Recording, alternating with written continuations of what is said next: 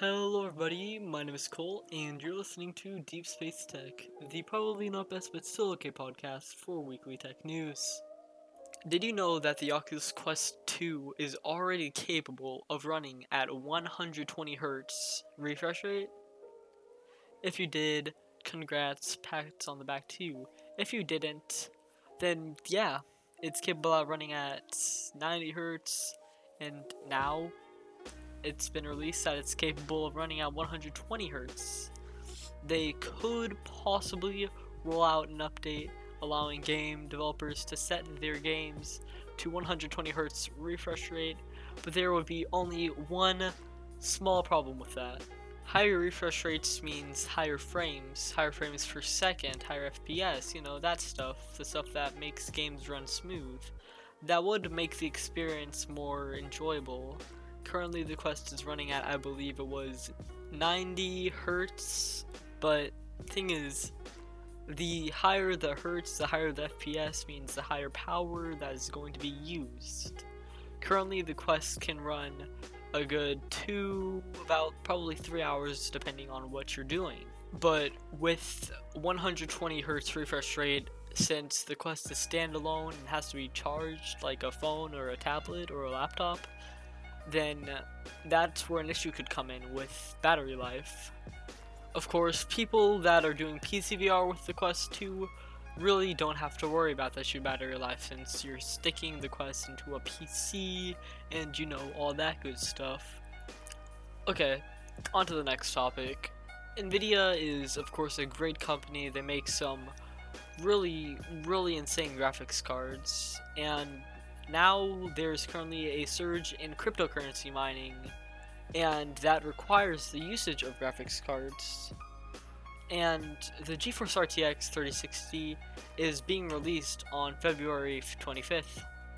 The R T X thirty sixty starts at three hundred twenty-nine US dollars, and I believe is the first Nvidia graphics card sub three hundred fifty US dollars to bring forth hardware, accelerated ray tracing, and other exciting features. The R T X thirty sixty also has the most memory of any current mainstream Nvidia G P U, which is twelve gigabytes of RAM. Due to the mining of cryptocurrency though, these are going to be pretty tough to find, since they're going to be taken right off the shelves, they're going to be bought straight from the website. Just quick as that, because, well, you know, you gotta get that Bitcoin, you, you gotta get all that nice little cryptocurrency. Now, of course, they probably will still be up sold by third parties on websites like eBay or Amazon, which, of course, the value is gonna be more up. It's not gonna be three hundred twenty-nine, it's probably gonna be like, of course, three hundred fifty, but hey, it's a new graphics card, it's probably gonna be good, hopefully gonna be good. So at least you'll be able to get it somewhere. But still, good luck, because Bitcoin miners are going to be trying to get their hands on it. Another reason why it will be a bit tough to get is because of a G P U shortage currently happening.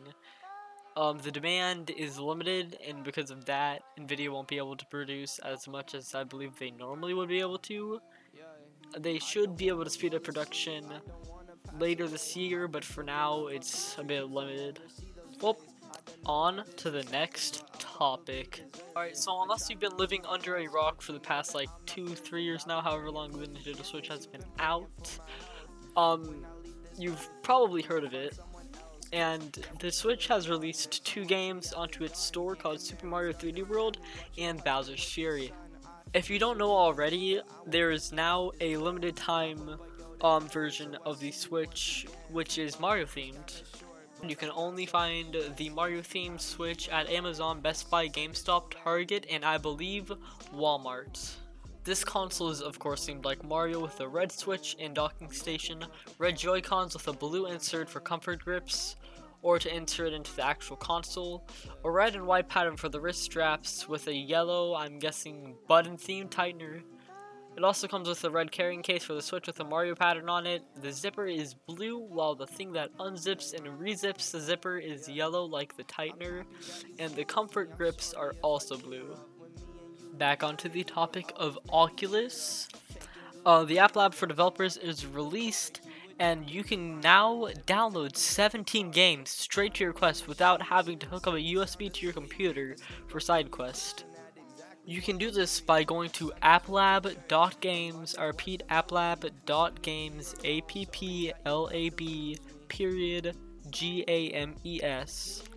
And there, the selection of games that you can currently download straight to your Quest will be right in front of you.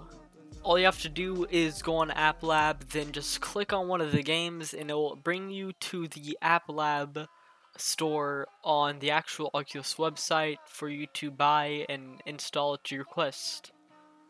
Anyways, I hope you enjoyed this week's news. I know it's the start of this week, so um, I'll be releasing the next news on Saturday after I gather up information about new and cool exciting features and games and stuff. And uh, yeah, this has been Cole with your weekly tech news. Have a great day.